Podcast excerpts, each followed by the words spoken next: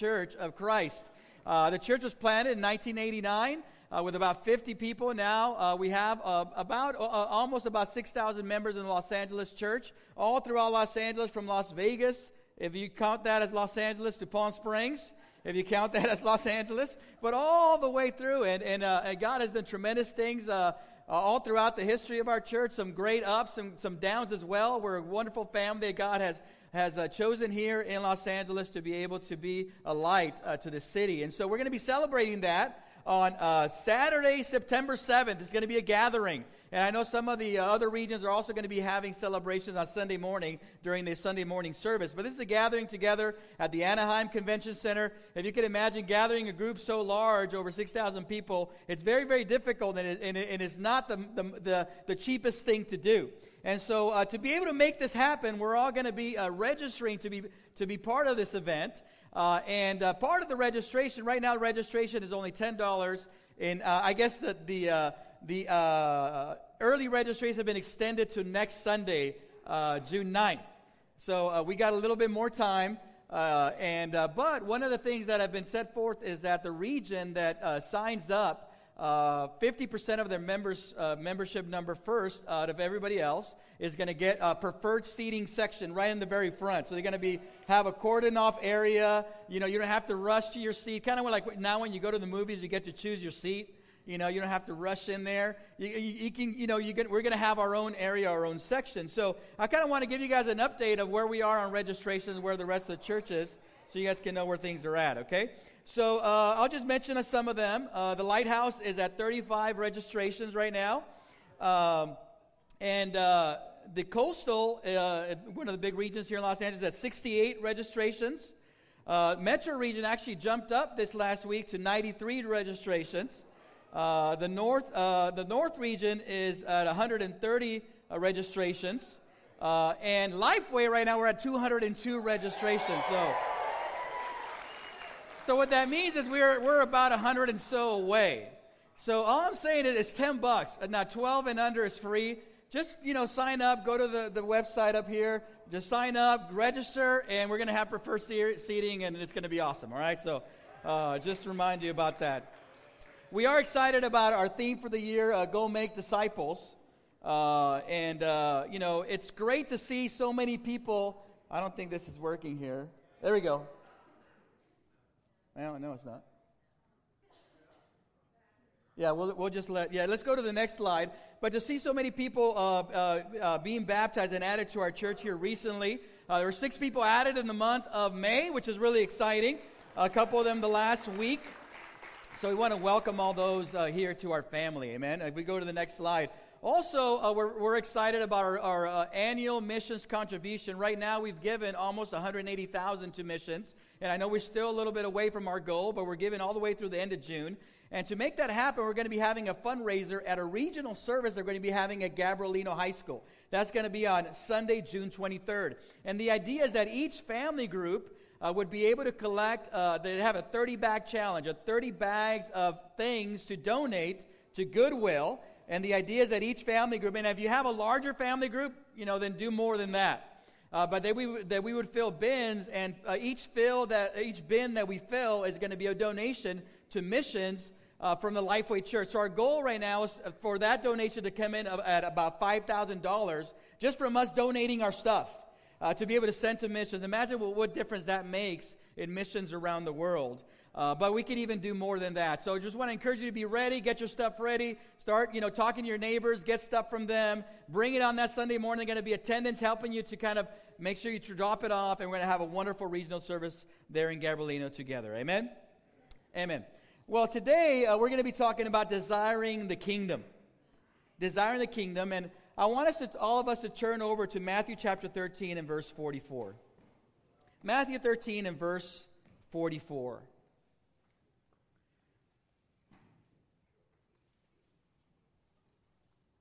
The Bible reads, The kingdom of heaven is like treasure hidden in a field. When a man found it, he hid it again, and then in his joy went and sold all he had and bought that field. Again, the kingdom of heaven is like a merchant looking for fine pearls. When he found one of great value, he went away and sold everything he had and bought it. If you go to the next slide.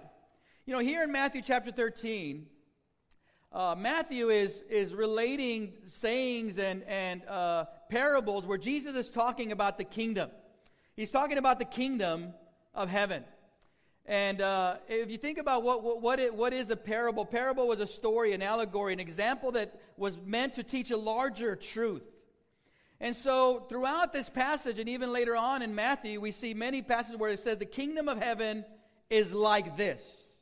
In other words, you know, the kingdom of heaven is something so different than when you've experienced, so different than the reality that you've lived, that I've got to use examples. I've got to make sure I bring in examples for you to kind of fit your, your head around this concept of, of what the kingdom of heaven is all about.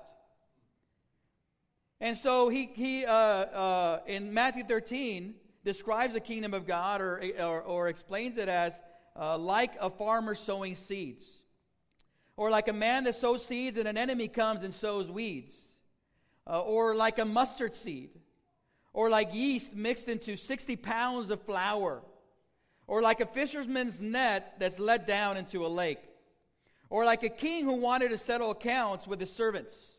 That's in, in uh, chapter 18, verse 23. Or like a landowner hiring laborers. The kingdom of, like is, uh, uh, of God is like this, or like the kingdom of heaven is like this. Or like a king who prepared a wedding banquet for his son. And so we see this, ex, this ex- explanations here using parables of Jesus talking about the kingdom of heaven. And if we go to the next slide, so when we talk about the kingdom of heaven, when Matthew's talking about the kingdom of heaven, he's talking about the kingdom of God. And many of, many of us are much more familiar with that terminology, right? The kingdom of God. But uh, Matthew here is using the word or uh, a different terminology, which is the kingdom of heaven, but they're really synonymous. It's the same thing. Matthew was writing to uh, Jewish believers, to a Jewish audience. They had an intense respect for the name of God. And so it meant much, uh, it was, it meant, meant much more uh, to say to them the kingdom of heaven than the kingdom of God. It was something that was much more meaningful to them. But it's the same thing when we're talking about the kingdom of heaven, the kingdom of God, or the kingdom of Christ. You know, studying the Bible uh, to become a Christian, uh, one of my favorite studies uh, was a study about the kingdom of God. That was probably my favorite study. But as I've learned and as I've grown and I've studied the Bible, uh, you know, and, and, and deepened in the scriptures, I've learned that really a lot of it I was really off. I was wrong in understanding what the kingdom of God is all about. Let's look at a scripture here in, Math, in Mark chapter 10 and verse 23. Mark chapter 10 and verse 23. And really, it's just kind of our, our traditional background and understanding what the kingdom of God is. Uh, our traditional background, even going back uh, you know, to our roots is the kingdom of God is, is equal to the church, or the kingdom of God is something that started or began at Pentecost. But as we read the scriptures, we understand the kingdom of God is much more than that. In Mark chapter 10 and verse 23, you know, Jesus talking to disciples, and we have an example there of the rich uh, young ruler. But he goes on to say in, in verse 23 Jesus looked around and said to his disciples, How hard it is for the rich to enter the kingdom of God. Truly I tell you, Jesus replied, this later on in the passage, no one who has left home or brothers or sisters or mother or father or children or fields for me and the gospel will fail to receive a hundred times as much in this present age homes, brothers, sisters, mothers, children, and fields, along with persecutions, and in the age to come, eternal life. You see, when God talks about this, this kingdom, this reign that's coming in, he's talking about something that's here, but it's not yet fully revealed. In other words, here it's come, the kingdom of God is present, but it's not going to be fully revealed until new creation comes, until the second coming of Jesus, until the resurrection happens for all of us. Amen? When there's new creation, a new heaven, and a new earth. So when we talk about the kingdom of God, it's something that's here, but something that it's coming. Something that's still to come and to be fully revealed. In Luke chapter 10, verse 8 and 9, of course, we know this story. Uh, we've read it a number of times, talking about the sending out of the 70 or seven, sending out of the 72. Uh, and one of the things that it says there as, as Jesus sends out the 70 or the 72 and sends them out in mission, he, he tells them the following thing in Luke chapter 10, verse 8 and 9. It says, Whenever you enter a town and its people, uh, and its people welcome you, eat what is set before you, cure the sick who are there, and say to them, The kingdom of God has come near to you. So, what, what he's saying is that as you go out and do mission, as you do, go out and heal the sick, as you go on and out and proclaim the gospel, then one thing you're supposed to do is say to them, The kingdom of God has come near to you. So, when we're talking about near, we're not talking about time. We're not talking about close at hand. We're talking about closeness, nearness, close to you. And so, what he's saying is, you got to tell them that the kingdom of heaven, the kingdom of God, is close to you. It's around you, it's right next to you. You got to pay attention because it's here. Now, it's not fully revealed, but it's here, it's around you. We see in Matthew chapter 4 and verse 17, the next, uh, next slide, it says, Jesus, when he begins to preach, and he says, from that time on, Jesus began to preach, repent, which means to change, to turn your life around, like Noah was talking about this morning, right? Says, For the kingdom of heaven has come near. He's not talking about time. He's not talking about, you know, it's, it's really close at hand or just in a couple days or just in a couple weeks or, or, or, or, a little bit after the resurrection. He's not talking about. He's saying it, it, it's, it's come near. It's close at hand. It's close to you. It's near you. In uh, Luke chapter 11, verse 19, this is uh, Jesus again saying, It says, Now if I drive out demons by Beelzebub, by whom do your followers drive them out? So then they will be, ju- they will be your judges. But if I drive out demons by the finger of God, then the kingdom of God has come upon you. In other words, Jesus saying is that when you see the miracles, when you see what I'm doing, that means the kingdom of God has come. He's not saying the kingdom of God is going to come or is going to come later or get ready because it's about to come. He's saying, hey, when you see this happening, when you see a display of the power of God, a display of the gospel being lived out, being preached, then the kingdom of God has come. And look at Luke chapter 17 and verse 20 to 21. I think some of us are familiar with this passage. It says, once I'm being asked by the Pharisees, and we all, I think we, we almost understand who the Pharisees were. They're kind of the bad guys of the story, right? These are, these are the religious leaders that opposed Jesus. It says, once I'm being asked by the Pharisees when the kingdom of God would come. So they actually had this question. Jesus replied, the, king, the coming of the kingdom of God is not something that can be observed, nor will people say, here it is or there it is, because the kingdom of God is in your midst. In other words, what you're understanding as a kingdom as something physical or as a place says you're not going to see it that way because it's really already here. It's around you, it's in your midst. Right. It's embodied in the people that you see around you.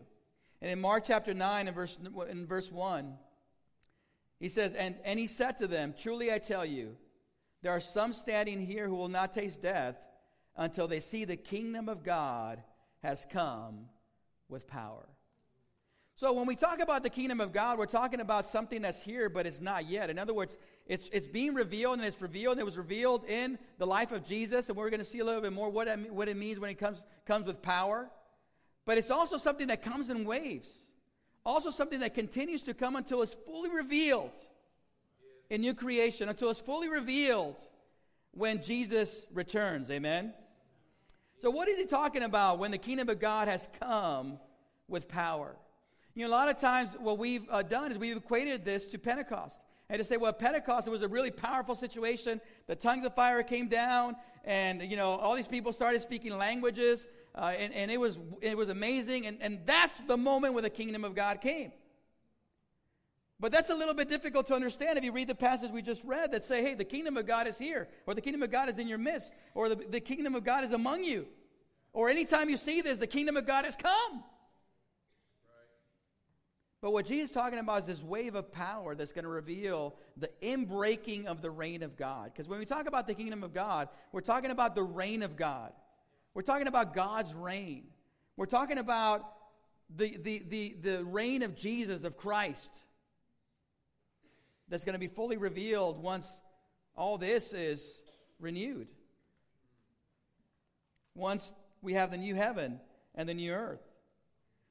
So, when is, what is the most powerful event that showed the inbreaking of the kingdom of God in, uh, uh, uh, into this earth, into humanity? It's the resurrection of Jesus. Is the death, burial, resurrection of Jesus. Is that incredible example of love that has given us now an opportunity to be part of God's reign. Amen? And so that's why he can say very easily to them, hey, listen, some who are standing here will not taste death before you see this display of power of, the, of God's reign breaking in.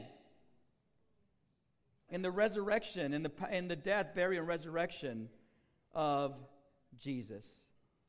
So, okay, well, what is it, you know, Raphael, what does this mean for the church then?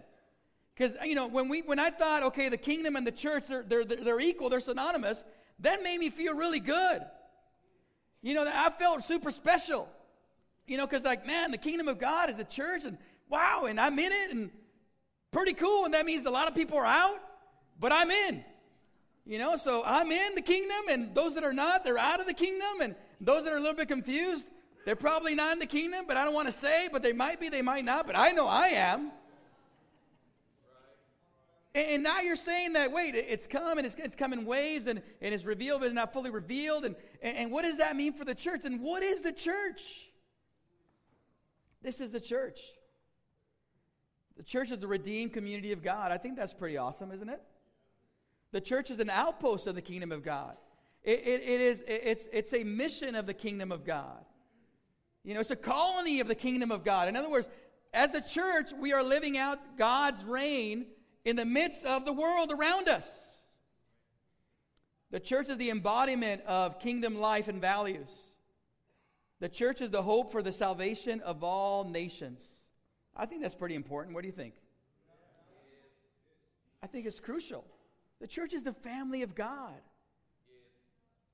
And yes, the church is the, the, a part of the kingdom of God, but it, it's, it's, not synonymous. It's much more than that. Have you ever said, uh, heard anyone say this? The kingdom is awesome? Now, how many of you would agree with that? Okay, some do, some don't. the kingdom is awesome. The kingdom is amazing. But sometimes when we say the kingdom is awesome, you know what we're saying? The church is awesome. The kingdom is awesome. The church is awesome. You know what's the, problem with that? Is sometimes the church is not awesome. But you know what? The kingdom is always awesome. Amen. I mean, the reign of God is always awesome. It's tremendous. It's great. And so, for some of us that we think, you know, okay, the, the kingdom of God is the church. Well, if, if you're doing awesome, if you're like Noah, you're thinking, this is amazing. This is great. I mean, the kingdom of God is awesome. I love the church. But someone hurts your feelings, something goes wrong, you know, uh, a, a sinner sins, then we're like, oh, I guess it wasn't the kingdom after all. I thought it was, but it wasn't. Because I think what we've done is we've tried to instrumentalize the scriptures in the Bible, kind of part of modernity. It's not really anybody's fault. And not necessarily, this is not a, a, an issue of, of salvation in a sense, but it's an issue of what we see God and how we view God and what is awesome in our sight. And yes, the reign of God is awesome. It's huge. It's, it's even when I'm explaining it, some of you guys are looking at me with this puzzled look. Like, because you try, you know, you're trying to understand it. Why? Because it's awesome. Awesome stuff is a little bit difficult to explain. But what does this mean? It means it's not merely a place or even merely a realm. It's God's reign that implies values, commitments, and a perspective different than the world. It means something for the poor. It means something for the powerless. It means something about salvation. It means something about righteousness. And yes, the kingdom of God is awesome. It's amazing. It's bigger. And yes, it's not equal. The church is not equal, but the church should be a part of that kingdom. We should desire that the church be an embodiment of the kingdom of God. It's like Congress. Congress is not the nation, but Congress represents the nation. But it's not the nation. And so the church is not the entirety of the kingdom of God, but we represent the kingdom of God. We represent the reign of God. Amen? You know, this is a very important prayer in the Bible if you go to the next passage. And this is what many people know as the Lord's Prayer. And he says, you know, in, in Luke chapter 11, verse 2, says, He said to them, When you pray, say, Father, hallowed be your name, your kingdom come.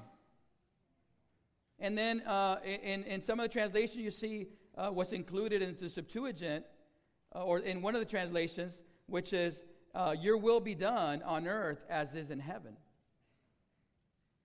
And so, you know, you say that prayer, that, well, we know that prayer, is it's awesome, but it was only for before Pentecost. Because after Pentecost, the kingdom already came, so you don't have to pray for the kingdom. You can say, thank, thank you, God, that the kingdom came. So, so when you pray, say, Father, hallowed be your name. So glad your kingdom came. Your will be done on earth as it is in heaven.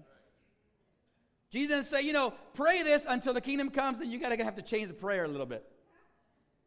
He says, no, you got to pray for the kingdom to come. What does that mean? You got to pray for God's reign to come.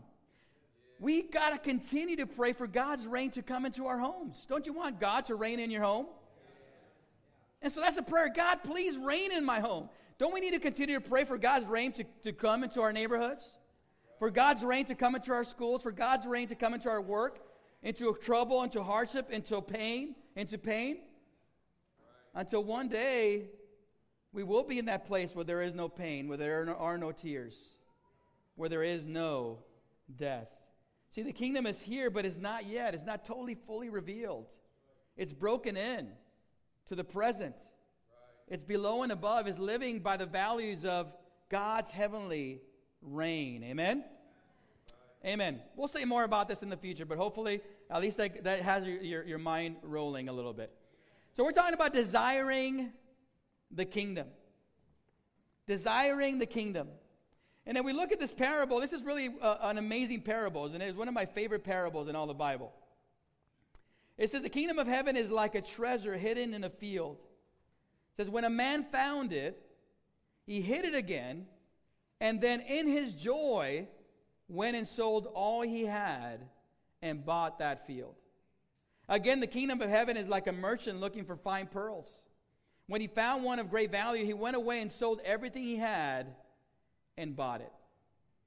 You know, I love that. It talks about this man who, who finds his treasure and it's, I, I love this because it says, and in his joy, he went and sold all he had and bought the field.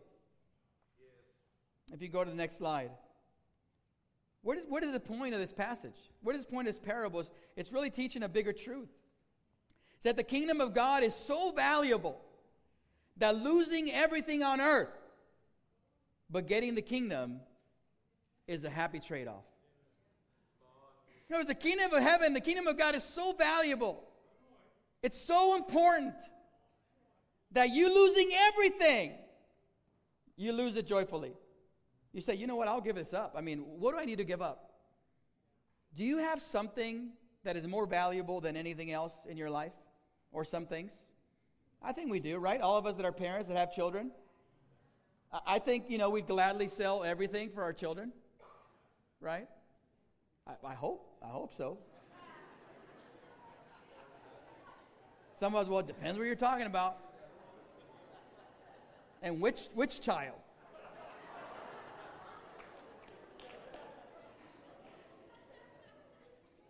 But it's so valuable that losing everything on earth but getting the kingdom is a happy trade off. You know, so we talk about desiring the kingdom. That means that, that we are turning our attention to God where we desire what's most valuable most of all. Because our attention, when it's dragged down by the world, makes us desire what is least valuable most of all. And our priorities get totally out of whack because we begin to desire all those things that are least valuable, but we desire them most of all. We give them most of our attention. We give them most of our time. We dedicate more to them. We are more worried about those things, you know. If something happens to those things, we're, we're, we're, we're kind of, we get stressed out and, and, and we're worried, we're, we're, we're perplexed. But when we understand, hey, you know what? What God has, His reign is so much more valuable that I'll gladly give anything else up. I remember when we uh, used to meet for our, our uh, midweeks down in downtown Los Angeles at uh, the Hyatt in downtown on 7th and Hope. And, uh, you know, uh, right now I think downtown is a little bit cool, nicer. Uh, back then it was a little bit sketchy. Actually, it was pretty sketchy, pretty sketchy. But, you know, there we went with all our kids and all our families, and we went to 7th and Hope to have midweeks every Wednesday night. And so uh, the Villa Gomez, uh, you know, had just moved from Hawaii to come to the church over here in Los Angeles, and they were part of the Spanish ministry, and they drove their green car to downtown on 7th and Hope, one of those first weeks they were with us, to come to a midweek service in downtown, in sketchy downtown Los Angeles, and they parked their, their car near 8th and Hope. Then, then they walked over to 7th and Hope, and when they walked out and went to 8th and Hope, they had no hope. There was nothing there. And, and, and, and I remember I was so like concerned for, you know, like, oh man, they just moved from Hawaii to Los Angeles. And, you know, we brought him into our ministry. We brought him in. We're so excited. Come to our church service. First, one of the first things that happens when they come to church, their car gets stolen. And, and I'm thinking, man, what are they going to be thinking about our church? What are they be thinking about us? Like, why are you going to think I need to go to another ministry or something? And you know what's amazing is when I when I talked to them, they were just so like, Oh, don't worry about it, bro. If you guys know Angie, don't worry, bro. You know, that's just a car. It's not that important. But we were at church. And if you talk to the Ugomas today, they're the, I mean, that's the same attitude and same heart and same spirit that, that they have. You know, but for some of us, when our, our value of the things are above what God values, something happens. It affects our, even to the level of shaking us in our salvation. Something happens with something material, and we're like, oh, you know, you know, maybe God doesn't exist, and maybe, you know, uh, you know, I shouldn't be a disciple, and all these other things, right? You know, I remember a week after I was uh, I was baptized, I was just I, I, I was just like Noah. I mean, so excited about what God had done in my life. I studied the Bible in a week. I got baptized on a Wednesday night, late at night. I don't remember who was there. I was there, and the person that baptized me. That's all that mattered. And uh, and I, I was just so excited. And so one of those days, uh, two days later, I was going to band practice uh, down in the intramural field, uh, walking down uh, Bruin Walk at UCLA, right next to the stadium. And uh, I run into this uh, friend of mine whose name is Hansel. And, and Hansel comes up to me and he says, Hey, you know, so here I am, happy go lucky, walking down, you know, the hill, going to band, you know, band practice. And and, you know, and, and, and, the whole thing. And, and Hansel comes up to me, and I'm happy go lucky, but Hansel does not look happy go lucky. And he, he comes to me, he's like, Hey, Ralph. He said, Hey, I heard, uh, I'm really worried about you. So I was like, Man, what's going on? He goes, I heard, I heard you joined this church. And, you know, I studied the Bible with that church, and that church, that church is a cult you know what, what you're getting into you know you know you should not do it. I mean i'm really scared to, for you. I'm really worried about you. And i'm just sitting there i'm happy go lucky you know I'm, I'm going you know i'm just so excited. And i'm just looking at him just smiling. And, and he just finished talking and he was he was really concerned. I mean i really felt for the guy. I mean I'm, i think he was had good intentions. And uh, and i said hansel i said hansel do you have anything better to offer me I said, because what I found is pretty awesome. And if you don't have anything better to offer me, then you really shouldn't try to get me out of it. So you really shouldn't be worried about me. But you know, I, you know, and I was just, I didn't know much about the Bible. I didn't say what the Bible says about. I just said, hey, what you got? And he had nothing. But I, I ask myself for some of us, will you find something more valuable than the kingdom of God? Will you find something that you will not be willing to joyfully give up for the kingdom of heaven? You know, we look at the scripture says the kingdom of heaven is like treasure hidden in the field when a man found it. And then again, the kingdom of heaven is like a merchant looking for fine pearls. So one of them found it, one of them was looking for it, one of them wasn't looking for it. And maybe that's how you came to church or, or you came to know God. You weren't looking, just someone, you know, happened to reach out to you. But for some of us, we were looking, we were searching, and we found something of extreme value. What does that mean for us? If you go to the next uh, slide, it means that you and I are the sent people of God, that we participate in redeeming all nations, that we embody the gathering of all nations. And if you look around, this is the gathering of all nations, amen? And we proclaim the kingdom of God until He comes. That's who we are, that's what we do. The next slide. What does that mean? It means that we embody kingdom values. That means that you and I now value what Jesus values. He's our king. We don't value what the world values, we value what Jesus values. What does that mean? That we value righteousness. The world might not value righteousness, but we value righteousness. We value the healing of the sick. We value advocating for the powerless. We value welcoming the foreigner and stranger. We value serving the poor and needy. We value being a light to the world. We value loving as Jesus did. We value what Jesus valued. Not what's religious. We value what Jesus valued. We value baptism. We value a, a, new life. We value living the baptized life. What's important to Him is important to us. If community is important to Him, community is important to us. You know, we were driving here uh, to church on the 210, and uh, we saw on the, on the 210 up on one of the overpasses a sign in red that says, uh, You will never walk alone. And that's, you know, the motto for, or the mantra for Liverpool soccer team that just won the Champions League. And, but I saw it and I was like, I, that's a message for God, for me, you know? you will, you'll never walk alone you know, God has given us this community, this, this, His church that is so important to Him, His family. And so we will never walk alone. And I wonder if we value what Jesus values, if we value what God values. You know, we've been, if we go to the next slide, we've been having some awesome midweeks on hospitality. And the last midweek, we have about 604 members. And I believe we had about 380 something people at midweek. So I'm talking about, you know, the Villa Gomez going to church in sketchy downtown Los Angeles with their kids and their green car, who they never, which they never saw again afterwards. And then we fast forward, and we're in Glendale in a really nice place, in a really nice neighborhood, with really cushy seats. And about half the people don't come because I don't know what. And so I wonder if we value, we still value what God values.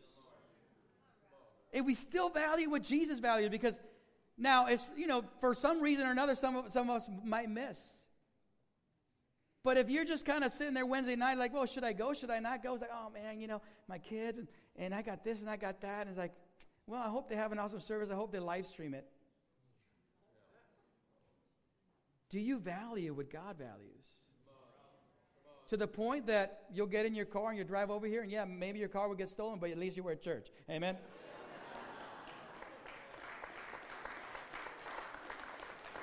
You know, we go to the next slide. I think we've all seen this movie, right? Men in Black. And uh, the, whole, uh, the whole premise of the movie is that there, there is a community of extraterrestrials that are living among us and they're living among us, but they, nobody knows that they're living among us, but they are among us. And, uh, you know, when I first saw this movie, I, I thought a couple things. One of them was like, well, what a cool concept. But the second thing I thought is like, I've actually had this thought before. and if you can go to the next slide.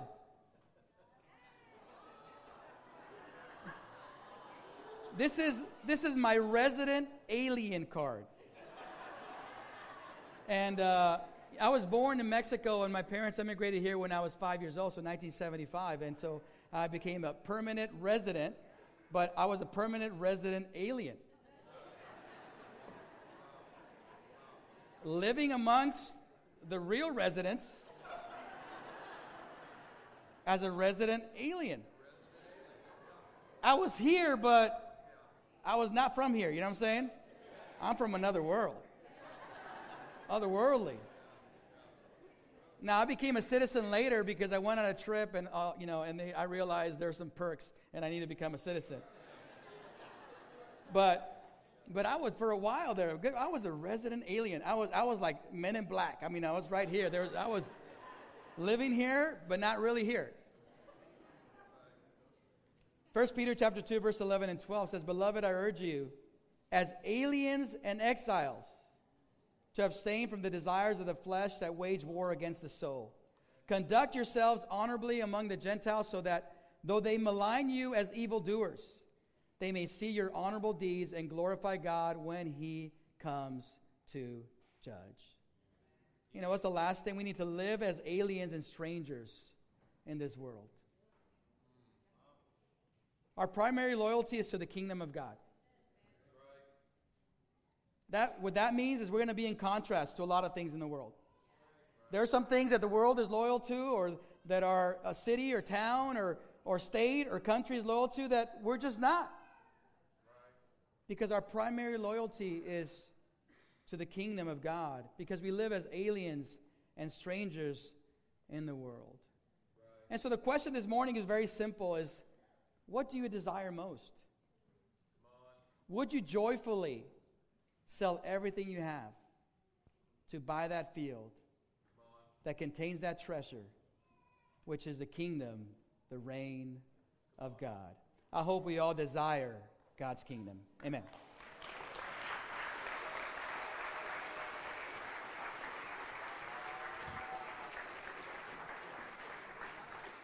Should we just pray? All right, I think we're going to pray.